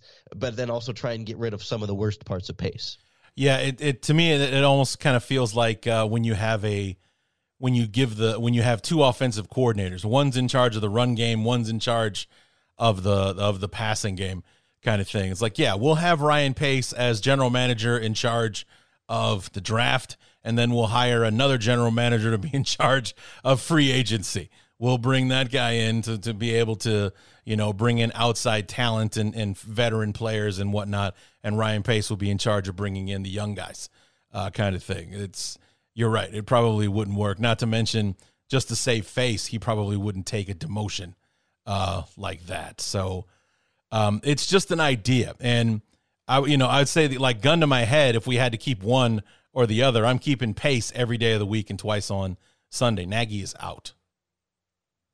So, I'm with you there, hundred percent. I mean, no, no question at all. Yeah. So I mean, it's just and I know Ryan Pace has his fingerprints on it too, but the whole just sticking the whole plan thing and and like the further we got along, we just saw that the the plan was was a wet paper bag. It was just going to fall apart at any moment. Uh, kind of thing. And with with not getting Fields in in any reps in preseason, like I listened to the Hoge and Jahns podcast, that was all those guys could talk about was the lack of reps he was getting with the first with the first team. How he's literally thrown like one or two passes to Allen Robinson throughout all of training camp and things like they could they were pounding the table for it the entire preseason, entire training camp, uh, and everything like that. It's like we're just not. He's not getting any reps. He's just not. He's out there running. Uh, you know this. You know, running out there with the second team uh, and everything. And even after we had the joint practices with the Dolphins, and Fields put on a show against the Dolphins starters. And even after that, he just you know didn't get promoted to have you know first uh, first team reps or or anything like that. These guys talked about it endlessly, and we're you know we saw how he struggled in trying to find chemistry with with Mooney and and with with Robinson and things like that. And uh, I mean, we finally just we finally rediscovered Allen Robinson as an option in the offense this past Monday against the against the Steelers. I think he still only had like three or four catches, but he was there like in those important moments. He was looking Robinson's way, and Robinson was making plays for a change. Because up to this point, Robinson has been stealing money from the Bears as far as what he's contributed. Not all his fault, but when you're making $18 million a season, 24 catches at the midway point of the season, and you're not injured is unforgivable. It sure is convenient though for Ryan Pace and the Bears to lowball the hell out of Allen Robinson for two years and then franchise tag him and now you know and have the quarterback not really be on the same page with him and have him be coming out with some of his lowest production of his career when healthy entering another contract year right. to then try and lowball him again to be a long-term deal right i mean i'm not saying they intentionally sabotaged Allen Robinson because they might lose their jobs as a result of Allen Robinson not having right. a good enough season in this offense. Yeah. But boy, it sure is convenient for this team to have to maybe not have to pay Robinson if he's not coming off of a 12 1300 yard year with double digit touchdowns. Yeah. Well, I mean, we talked about this during the summer uh, when we when we previewed the the season where you know, when talking about Allen Robinson, I said even when the Bears win, they lose. It's like we won by getting Allen Robinson back. Robinson signed with the Bears because he saw what the market was for receivers. This is a guy asking for 20 million plus a season, and I think maybe Kenny Golladay made out the best with like 16 mil or something a year from the from the Giants when every other top receiver on the free agent market was getting 11 or 12. So he was going to have to take a pay cut as far as what the market was concerned or I can make $18 million on the franchise tag with the Bears. Yeah, I'm going to go do that. So even when the Bears win, they lose because we ended up paying him what five mil or so what the market was dictating in free agency this year because of the the the hit that the salary cap took due to COVID. I mean, and so uh, you know, it's just not working out with with Robinson as far as the the numbers are concerned, and I and I wonder what's going to happen now. But also at the same time, the way that Justin Fields is playing, the way that he's progressing, I'm wondering who he's going to be able to attract to Chicago because he's playing in a way where free agencies are free agents are going to look at this guy and say, "I want to play with him." You know, it's like I want to I want to help him be everything that he can be and see if we can't turn Chicago into into something. Like there's a guy in Green Bay who wears number 17 that's going to be a free agent and, you know, I know it's probably never going to happen, but who knows, man? You know, Rodgers most likely not going to be in Green Bay next year. So, you know, does he follow Rodgers to Denver or wherever the hell he ends up? Or does he say, like, you know what, I'm going to stay in the North and uh, maybe take a chance with this Fields kid who uh, seems like he's the next big thing in this division? It kind of circles back to the to the Ryan Pace discussion a little bit in the sense that the Bears are going to have a crap ton of free agents to re-sign and yeah. not crap ton of cap space to re-sign them. I mean, specifically at wide receiver, I think Darnell Mooney is the only one on the roster right now who's under contract next year. I think the other four are all going to be free agents. So they're going to have to sign somebody at wide receiver, and so that that could be Davante Adams or Allen Robinson or, or even Marquise Goodwin or Damiere Byrd again or whoever. But you know that's uh, one of those examples of positions. Like there's a lot of other positions like that where you got you got one or two guys under contract next season, and you're going to have to sign. You're going to have to either re-sign James Daniels or find a new guard. You might want to upgrade at center. There's been some some question marks there, and certainly on, on the defensive side, you know, in the secondary uh, at, at multiple spots, and, and, depending on what you want to end up doing at, linebacker with Danny Trevathan and Alec Ogletree and that in the long term, and you know, if can you afford Quinn and Mack at their current salaries? I mean, there's a lot of there's potential for a lot of turnover here, and so do you invest all that money in Robinson or Davante Adams, or do you need to go you know, spread the wealth around a little bit more and, and go middle or lower tier at a bunch of positions as opposed to cashing all in at one. That's a I'm sure a whole other discussion for the off season. Oh, for sure. I'm sure you and I will will dive into that plenty in uh well, I guess mid January now. The season doesn't end until January 9th uh this season. So um you know, it's it's it's going to be interesting to to see how that goes because Akiem Hicks is going to be uh, a free agent like you said. James Daniels is looking to uh, you know, get his second contract. I'd like to hang on to him, but you know, I'm not. I don't think he's earning the money that the Browns just doled out to their guards uh, this week. Each one of them getting like 14, 15 million uh, a season. James Daniels isn't gonna get that, or at least he shouldn't anyway. Um, but you know, you're right. It's like, where do we spend uh, the money? Because it's like numbers wise, cap wise, it's like we got a ton of uh, money. It's just that, like you said, like two thirds of the rosters on a one year deal. So we get, we got all this all these guys that we want to bring back, and you know trying to make a splash in free agency. Yeah, the cap's going to be higher again uh, next year uh, and everything, but we've got to sign two thirds uh, of the roster uh, during the offseason, and that's even before we get into the 2022 uh, draft uh, and everything. So. Do you leave that in Ryan Pace's hands? Do you hire a new general manager and all that kind of stuff? I mean, these are all discussions we get to have. The season ends on the 9th. I'm sure we'll know by the 10th what's going on there. And, um, you know, we'll, we'll be able to find out what the, what the battle plan will be for the Bears going forward uh, from there. So I, a lot, go ahead. A lot still to be determined too. The, the way the second half of this season goes. If you yeah. think back to last year, how much changed it wasn't the first game after the bye week against the Packers, but eh, soon after the bye week, how much everything changed for this team. And I know you, you and I every year we talk about how bad this team is coming out of the bye week in that first game. So yeah. I mean, that's why I don't, I don't feel good about the Ravens in that oh, matchup. Oh man, like I've yeah, I've been talking about it. Trust me. but there, but there's still time for Sam Mustipher to turn a corner and feel like, okay, no, he is worth holding on to as a long term option at center. There's still time for, dare I say, you know, Kindle Vildor or Duke Shelley to you know settle in and kind of figure out and feel like oh like there, there's a, a potential long term answer there at cornerback and I think there's probably still time for the opposite you know for Robert Quinn to completely vanish again and be useless again and feel like okay you got to cut him and replace him next off season. I mean there's there's room for younger player, players who have been struggling to get better and there's room for players who are playing well to get worse and throw some of these things into question. And that's where it also becomes interesting on whether Pace or not whether Pace comes back or not. Because if a new guy comes in, does he keep Eddie Jackson or does he send him packing after the last two seasons that he's had? You know, like he's he's had since his um, you know emergence in 2017, 2018, his first two years where Fangio was his uh, was his defensive coordinator, where Adrian Amos was his uh, backfield mate. He lost them both uh, in 2019 and in the three seasons since, he's got two interceptions, all of which were in 2019.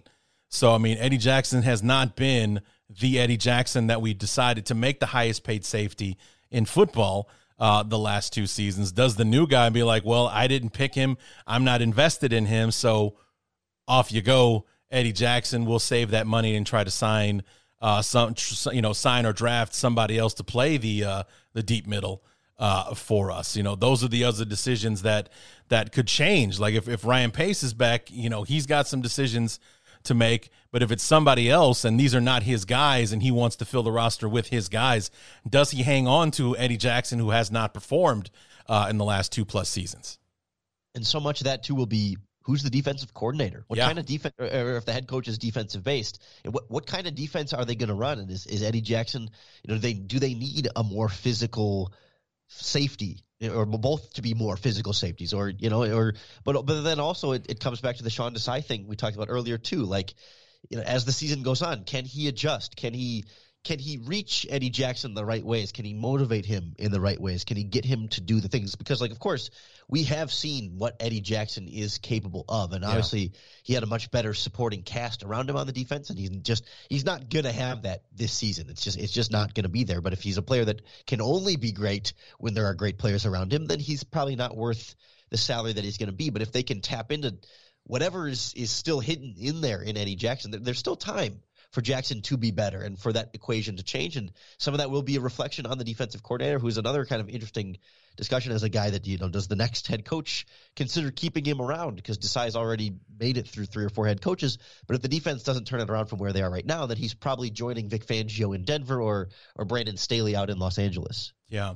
Answer me this. You watch the films. You you you watch the all 22 uh and you right? You watch the all 22s? Yeah, of course. Okay. So tell me this. Has Eddie Jackson always been the worst tackler on the team and he was masking it with the interceptions and the returns that he had in 2017 or 2018 or is it just recently now that uh, you know he doesn't have Adrian Amos doing all of the tackling back there that it's been exposed that he is just a god awful tackle that that that you know like I Lorin I'm I'm it's it's fortunate that I know I can't afford to just buy go out and buy a brand new TV because that t- that that tackle attempt he made against um, uh, Kareem Hunt in the Cleveland game made me want to break my goddamn television. Um, he comes flying in with his head down, and all Chubb or you know, all that uh, Hunt has to do is olay him. He literally goes flying into people on the sidelines. He goes untouched for the touchdown that pretty much broke the game uh, wide open. So you've been watching the film. Has Eddie Jackson always been this way? And we haven't noticed because he's been, you know, so electrifying and, and scoring uh, touchdowns and getting interceptions? Or is this something that's kind of developed over the last couple of years? So in 2018, you know, the big Eddie Jackson season with all the interceptions and the and the returns and the touchdowns and just he was that electric playmaker. He led the Chicago Bears defense with 13 missed tackles that season. Pretty much Okay. He played 14 games, so it, equated to one a game. And every season since then, he had he had 13 that year, 14 in 2019, 14 in 2020, and he has six so far this season in what eight games because he did he missed uh, he, barely, he barely played against San Francisco, so really yeah. he had so six seven across games, the yeah. seven games.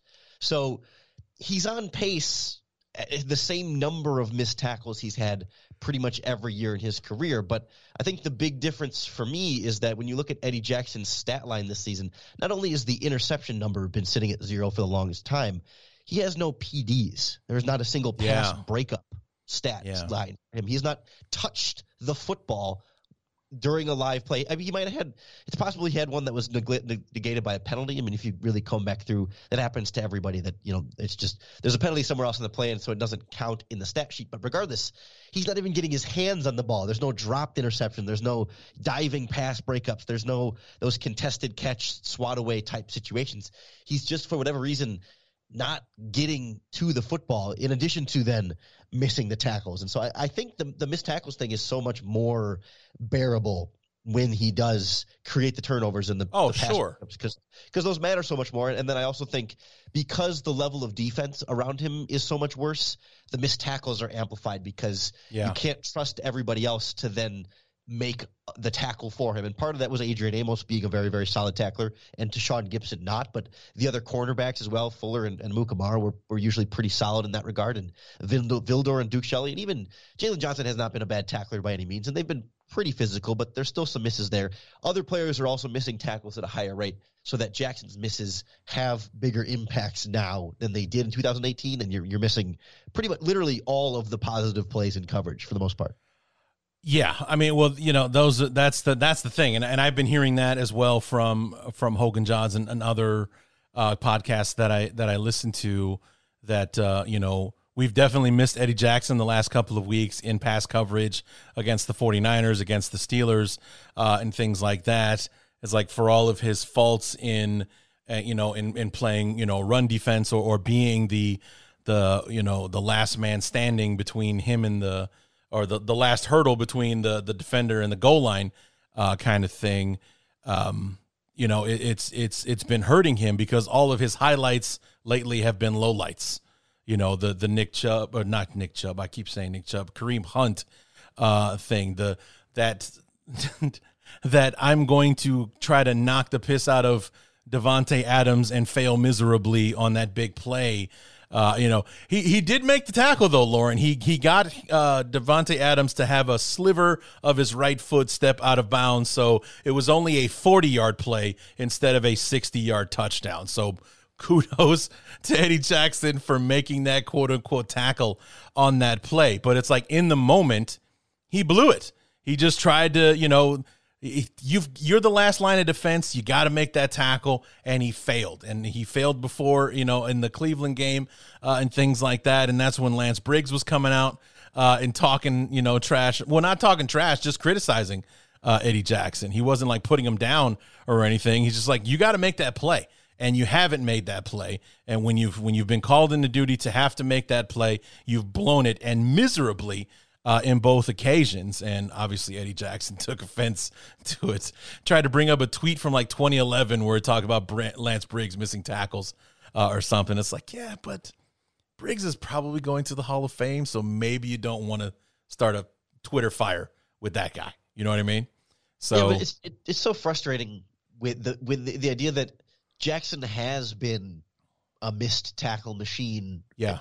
consistently throughout his career, and yet he still is so nonchalant about it being a problem. Right? He's like he's like, wow, everybody knows how to tackle, and you know he's trying to focus on it and work on it. But like, dude, this is year six, year five, year five, year six like this is not like some rookie who's just like, oh, he well, he's he's still got to learn how to tackle it at the in the NFL because it's harder when you get to the NFL. But you've been in the NFL for five, six years now. Like if if you haven't figured out tackling at this point, are you ever? Is he just yeah. gonna wake up in year seven and be like, "Oh, I know what to do now. I just gotta be more physical"? I mean, I, I don't know. Like, so do I? Should I expect Sean Desai this year of all years to hammer it home, even though he's been on the coaching staff with him his entire career? Just, I, I've sort of given up on Eddie Jackson being a consistent tackler, and I more so just need him to be a more consistent playmaker to make up for the missed tackles. Yeah, yeah, that's uh, definitely something um, somebody who definitely needs to to make sure that he's as healthy as possible, uh, you know, and he gets as much uh, good tape on tape in the in these last eight weeks. Whether he's you know whether I don't know if, if Ryan Pace would pull the trigger on on cutting him for salary cap reasons or or anything uh, like that, but uh, I would definitely be preparing myself for the for the scenario that I put into into into theory a moment ago was that the new guy is not going to be invested in you like Ryan Pace would be, the guy that drafted you, you know, developed you and gave you a second contract, made you the highest paid player at your position and uh, and things like that. This the new guy is going to be much more apt to cut you based on what he's seen from the outside than Ryan Pace would. So I would definitely be looking to try to put something positive on tape for a change, uh, just so that you know, God forbid, the the likely new guy coming in thinks I'm a valuable asset. I will say from a contract standpoint, it's not super easy to cut this offseason. I think they would end up paying him you could either it would either cost you 15 million to keep him here or pay him 18 and a half to, to leave so you'd be losing three and a half million dollars if you cut him but can't help but wonder if somebody like Vic Fangio or Brandon Staley or even like Joe Barry in Green Bay. Not that they would trade him to Green Bay, but somebody else from this coaching staff or this coaching tree of that scheme would not be interested in and maybe trying to trade for him. And maybe you find a way for the Bears to eat some amount of that salary. But for now, it's it's definitely still loaded early enough in this deal that it's hard to get out of. Yeah, gotta love the way Pace has structured his contracts, man. I mean, that's one of his great failures as a general manager is where he always kind of keeps like apparently, like we're going to be paying for Jimmy Graham for like another three seasons after he's not on the team after this season. So not only was it, uh, you know, based on on how the Bears have been using him or not using him and all that kind of stuff, hanging on to him looks like one of the worst decisions ever. And then we restructure his contract so we add like two or three of those quote unquote voidable years or whatever uh, on the end of it. So we're going to be paying for Jimmy Graham until like 2025, even though he's not going to be on the team uh, past this season uh, and things like that. Uh, Yeah. having to I- cut Kyle Fuller because he was only going to make 14 million in salary, but his cap hit was 21 million or something uh, like that. I mean, he's done that all over the place to like where, uh, you know, Khalil Mack is maybe he's on a decline and. Uh, and everything, but his salary cap hit would be like thirty million dollars if we tried to cut him or, or trade him or something like that. I mean, that's one of his great failures as general manager, in my opinion. Yeah, I regret to inform you that Jimmy Graham will be paid for four years after his contract Right. expires. So Exactly. 39 going on 40 year old Jimmy Graham will still be getting. I mean, he's not going to be. It's not like uh, that that Bobby Bonilla baseball contract where he's going to literally get a new check every year. It's just he already got the money. The Bears have just spread out how they're going to count it in their salary cap. But still, four years from now. He, you're going to look at the salary cap and say, "Yeah, yep, there's a little over a million dollars still being paid out for Jimmy Graham from four years ago." Just it's yeah i mean and this is something that that pace has done and and i was listening to the Hoge and Jahns podcast today on wednesday. What's today? Today's thursday i'm sorry. And um they had a guest on the show who was like you know he, would definitely move on uh from Pa- i think it was robert mays is who was saying it but that he would definitely move on from pace simply to get the guy away from our draft picks. Like he's so eager not only to uh, you know, like trade picks and, and things like that, but to to move up in the draft. We're taking away assets that we, you know, that we have. Like we've only got five picks going into this draft, but I'm sure Ryan Pace will find a reason to make a trade to move up from, you know, to, to trade 2023 draft choices to get 2022 guys uh, and things like that, rather than just you know, doing the preparation and doing the proper scouting and seeing and be like an Ozzie Newsome. Let the draft come to you. Take the best player on the board at the time, or you know, or what best suits what you're looking for, and stop trading away our assets because general managers, as far as draft picks, want as many swings as possible with uh, with the draft. And and Pace uh, is so aggressive on draft day that he keeps trading all of our assets away. Especially a general manager that has had so much success in the late rounds. He doesn't Yeah. seem to value. I mean, he I don't know. He loaded up on on fifth and sixth round picks last year to take Mooney and Gipson and and who I mean and a, a list of players and, and that was has sort of worked. But I guess it's the early rounds that he just doesn't seem to to value as much. And I guess if you know if he's going to miss on the Leonard the, the Mitch Trubisky's and, and partially in Chicago at least the Leonard Floyd's of the world, then maybe I'm okay with trading a future first round pick and certainly to get Justin Fields that's a different story. But like I I, I don't like the idea of him pushing their salary cap into the future having issues and then also all the draft compensation going into the future because that's a really tough way to build a team long term. It's one thing when you're the Rams right now and you've Yeah. got Matthew Stafford on the end of his career and you're like all in on this window so they traded all their future picks and they sign Odell Beckham and they trade they trade for Von Miller because we need to win a Super Bowl right now. But the Bears have not really ever, or at least recently, have not been in that position to where you're you can get away with mortgaging your future, and so you have to build through the draft and build long term. And trading away picks to trade up for guys, just generally speaking, has not consistently worked well for Pace. Yeah, I mean, even even with the 2021 draft, where he was able to be aggressive and get his guys, and didn't overdo it as far as mortgaging uh, the picks of the future. Like that's what I was.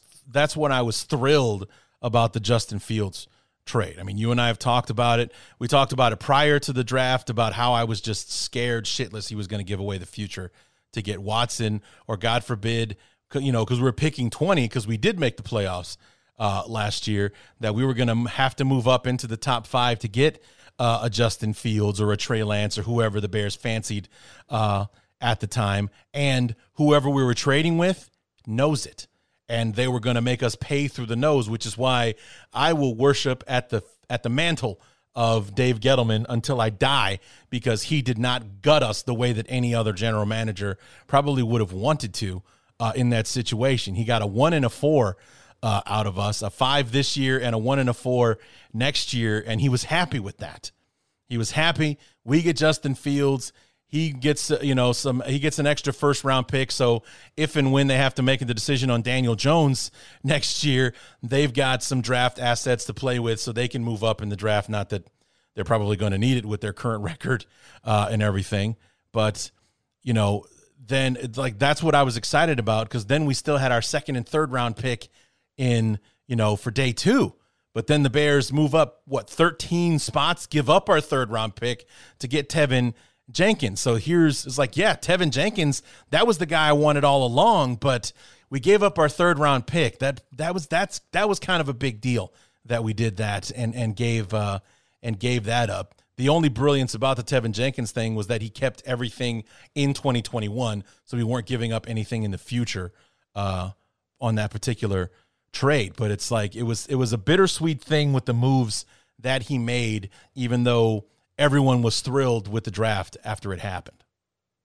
And I think it's it's where you start to see how this roster has had to kind of be filled in with these veteran cheap signings in, in places sometimes where you'd like to have rookie players or you've had to or, or young players that you drafted in development at, at, sort of like at wide receiver or you have late round guys being thrust in there in the big roles because they just haven't been able to consistently get everyone else where you're relying on you know late round cornerbacks and you know Trevis Gipson playing a bigger role on on the outside linebacker spot and a, a sixth round rookie running back that a lot of those have, have started to work out and it has been a credit to Ryan Pace drafting well but it, they've had to sort of rely on some of these these gems and these swing for the fences as opposed to like consistently loading up with second and third round you know those sort of middle tier guys. You've more had to rely on luck panning out that some of these picks have just worked out really well. And as we're sort of seeing some of them that aren't working out as well with, like Shelley and Vildor, you're also paying some of the consequences there.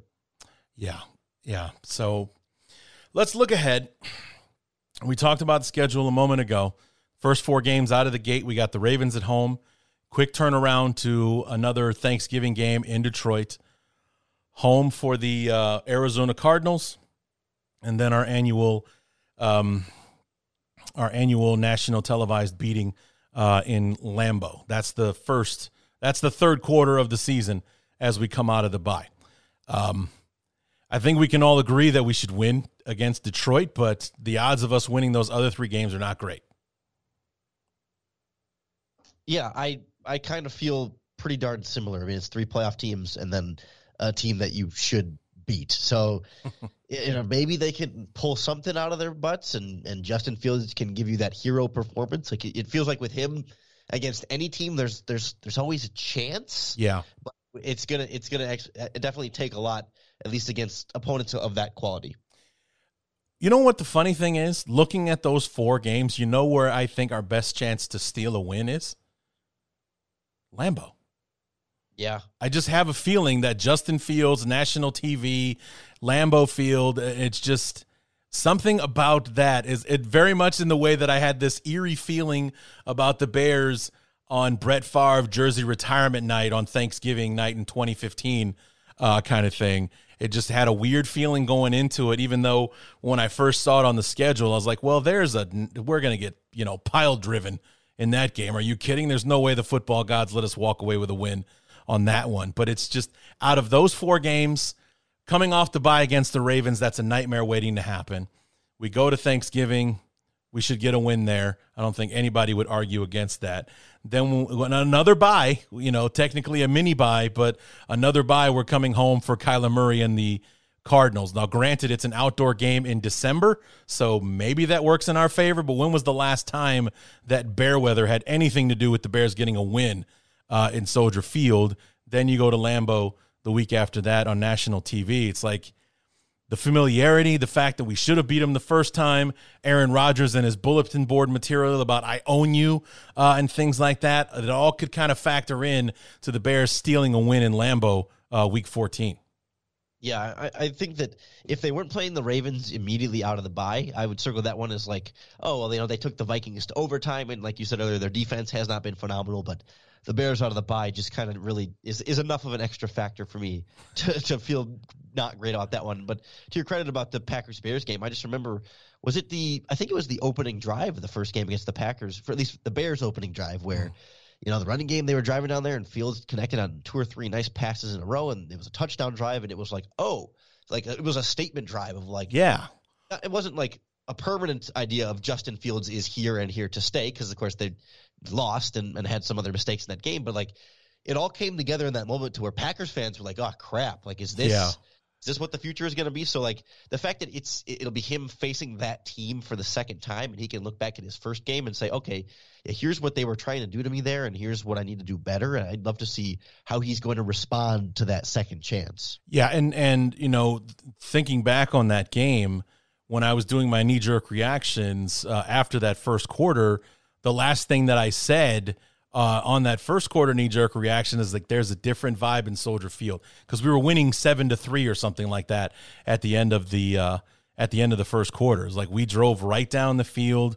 Uh, you know, Khalil Herbert's running the football well. Justin Fields hitting some really nice looking throws. I mean, uh, you know, for a team that struggles to score points, for us to come right down the field on the opening drive and put in the end zone against Green Bay, that was quite a statement.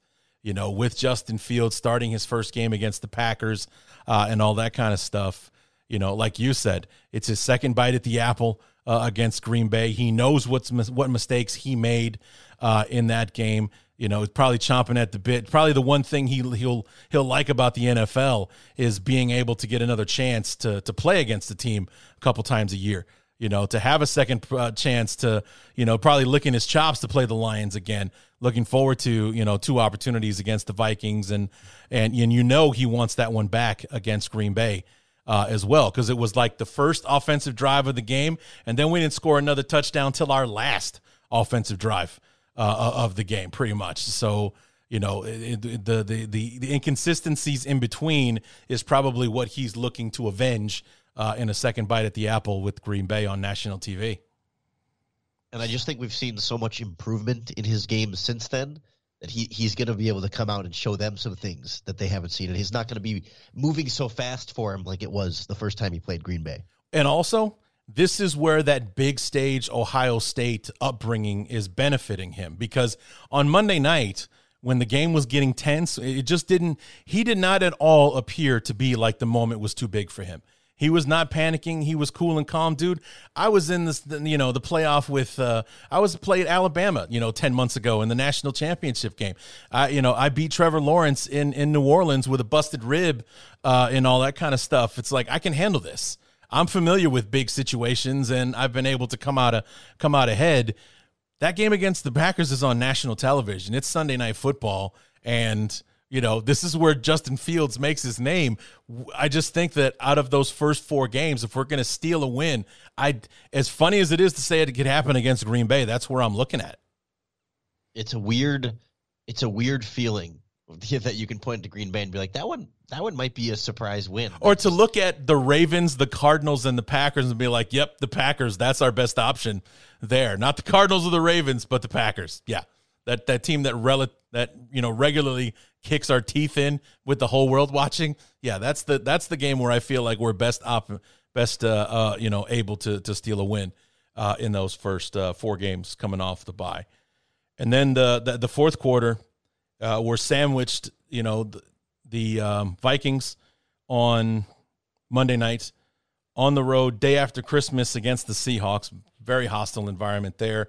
Home for the Giants in our home finale, and then on the road. Stop me if you've heard this before, Lorin. We're we're finishing the season on the road at Minnesota. So those are the last four games. absolutely unheard of end of that season. That's just going to be weird. no, but th- those feel like, uh, dare I say, four winnable games. It does, and I, I mentioned that before. Like it would not shock me at all for us to be four and zero, which would be which would paint us in a very weird position at the end of the season, especially if Justin Fields is like really getting hot at the end of the season. We finish on a four game uh, winning streak, and or actually five, because if we beat Green Bay, that's the last of those four games, and then we sweep the last four. We won five in a row at the end of the season, including a game on the road uh, against the Packers. Do we do we run it back in 2022? It'd be like, oh no, we've done it to ourselves. We're going to do it all over again next year. In that scenario, the team would finish nine and eight, and that's probably a playoff team. Oh boy, that's probably keeping Matt Nagy and Ryan Pace's job. If they can go to and say, "Hey, we won five in a row, including beating Green Bay," I mean, that's going to get George and Ted fired up. That's all they need to hear is beat Green Bay and and win games and make the playoffs and get fan bases excited so they can sell tickets and go to our new stadium. That's that's a problem solved. Now, if they if they lose to Green Bay and still win the last four in a row, and then you're eight and nine, if if you missed the playoffs at eight and nine, but you won the last four in a row, is that the hey we found the momentum, we got it all figured out, we just need to come back next year, keep everything the same. I mean, you know, or try and keep as much continuity as possible because see, it was just starting to work, and now we can really take it up to the next the next notch from here. Yeah, that's that's what kind of has me worried. Would the recency bias of a four game winning streak at the end of the season influence, uh, you know, George and, and Ted to be like, okay, we've seen enough. Let's let's run it back one more time. Everybody's on the last year of their contract, so it's do or die for sure in 2022. Let's let's see what happens, uh, kind of thing. So, you know, and, and it's it's because you and I we're both the same. We've we've had this conversation several times. Neither one of us is going to sit here and say, "I want the Bears to lose." I want the Bears to lose because screw that, dude. I do not want to watch my team lose all the time. This four game winning streak sucks. No matter how well Justin Fields has been playing, we're still losing.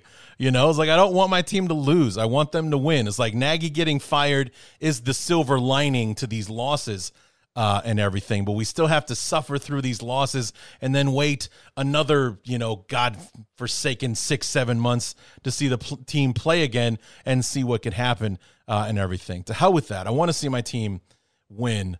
But at the same time, winning could get us back to where we don't want to be.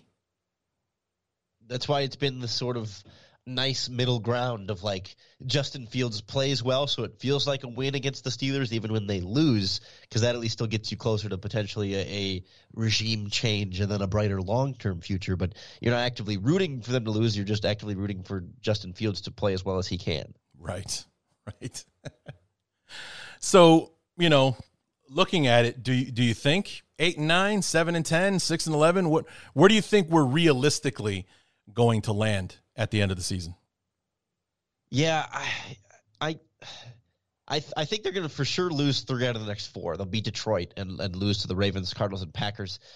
I, I don't think they quote unquote should lose to the Vikings, Seahawks, or Giants, and there's two Vikings games in there. So like they they should go four and zero, but I, I just feel like that's not a given where this team has proven to us over the last four seasons or whatever. So I, am gonna I'm gonna say maybe they go three and one in that last stretch. So one and yeah. three, and then three and one is is four and four added to the last eight games of the season, which puts you at seven and ten, and that feels about right. I mean, I could yeah. see him at eight and nine. I, I, don't I don't quite see him going the full nine and eight above 500. I think three and six is just too much of a setback to overcome to get over 500 unless yeah. you know something drastic changes. Everyone stays healthy and defense gets back to really thriving and then justin fields plays really well the running game plays like like they have they do seem to have close enough talent to be able to do something here. Not to be a super bowl contender but to to maybe climb back into that fringe playoff discussion. But yeah. i just think we've we've seen enough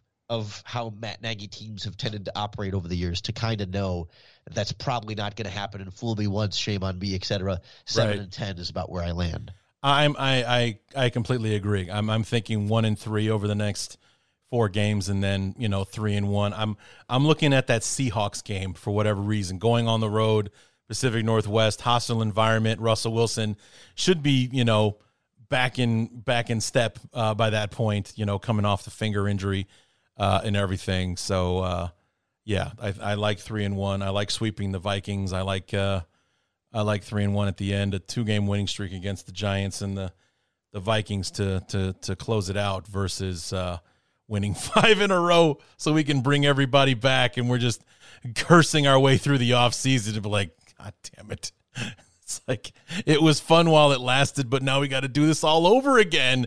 When you know before 2022 even starts, we're looking ahead to 2023 because we know they're just going to screw it up.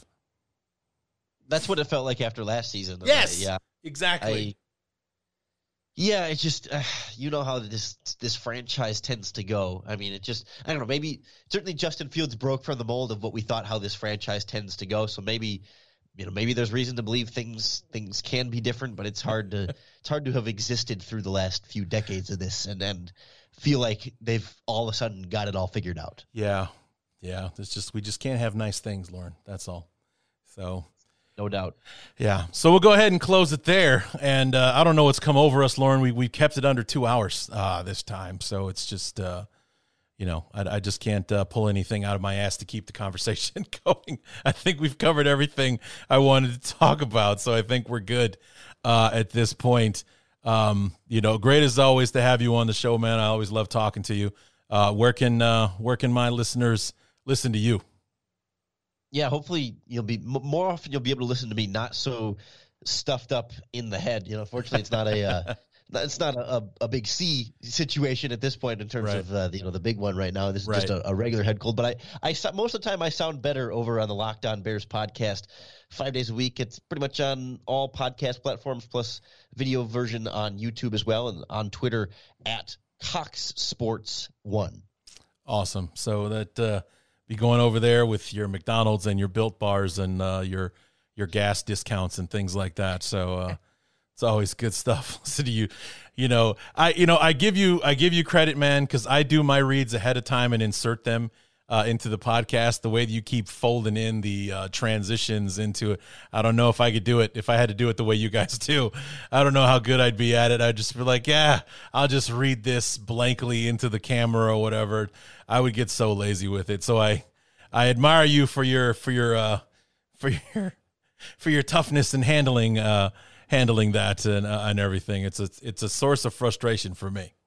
Uh, you know, we got to do it, so you might as well have fun with it, right? Yeah, yeah. I mean, I, I remember trying to have fun with the um, BlueChew ads because, oh man, that was that was tough to try to talk about boners on my show uh, and everything. But uh, but it's easier with Justin Fields, right? That, I mean, that, yeah, that one makes it easy. Of course, of course. So, but uh, anyway, Lorin, thanks so much uh, uh, for joining us. We'll see you back in uh, in January, hopefully, and uh, well yeah, it's not. We're not going to the playoffs, dude. We're not going to the Super Bowl or anything. We'll talk to you in January, uh, and maybe we'll be talking about a, regime change or or or anything like that, and, and, or we can sit here like we did a year ago, and, you know, in January, and be like, Jesus Christ, that press conference could that have been more of a disaster than it was? I mean, how embarrassing, you know? Just like, oh God, these guys actually mean this they mean every word that they're saying right now. It's so embarrassing. So maybe we get to talk about another one of those disastrous press conferences uh, in January when you have you back on the show, man. It would be very, very Bears, and I expect nothing less. Thanks for having me. All right. We'll talk to you again soon.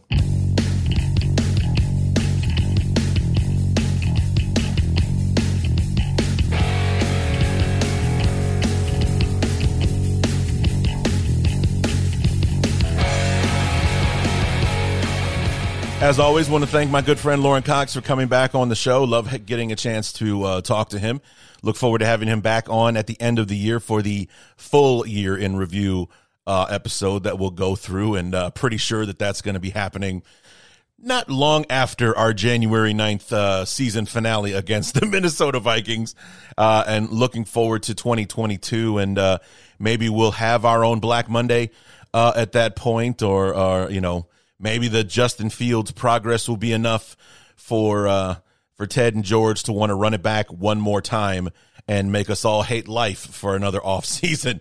So, um, but uh, you know, it's it was it was fun talking to uh, Lorin, playing through the scenarios, getting someone else's opinion uh, on the matter. Because you know, as uh, as you guys know, when when we talk to other people on this show, they're almost they're almost always from the other team. So talking to another Bears fan, getting another Bears fan's thoughts and opinions on uh, on how the Bears are doing and and and whatnot is is always a good uh, good time uh, for me. So, but that is going to close the book on the first half of the season.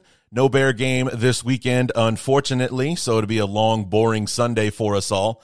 Uh, but we will be back uh, next Thursday. Uh, well, actually, I should say because there's no um, no bear game on Sunday. No bear up, bear down. No, um, no deep dive review on Monday and Tuesday. So we won't be back until Thursday when we're ready to preview uh, Bears Ravens for week number 11. And our friend Kevin Ostreicher from the Locked On Ravens podcast will be back to help us preview uh, the matchup. Um, we'll talk about uh, the Ravens and their their ups and downs on defense, even though Lamar Jackson's having an outstanding season. We'll talk about this Thursday night game against the Dolphins, where they did a pretty good job bottling him up. The Ravens lost twenty two to ten uh, in this ball game. To see what the Dolphins did, that uh, you know may open up some eyes across the league and and help uh, help other NFL teams solve the Lamar Jackson puzzle. Uh, you know, were the Ravens exposed, or did they just have a bad night uh, against the Dolphins? That and uh, you know so much more to get ready for Bears Ravens at Soldier Field uh, in a couple of weeks. So that's going to do it for the show, guys. Thanks so much for listening. We'll see you back here next Thursday to preview Bears Ravens for week number 11. And until then, my name is Larry D, and this has been the Bears Talk Underground.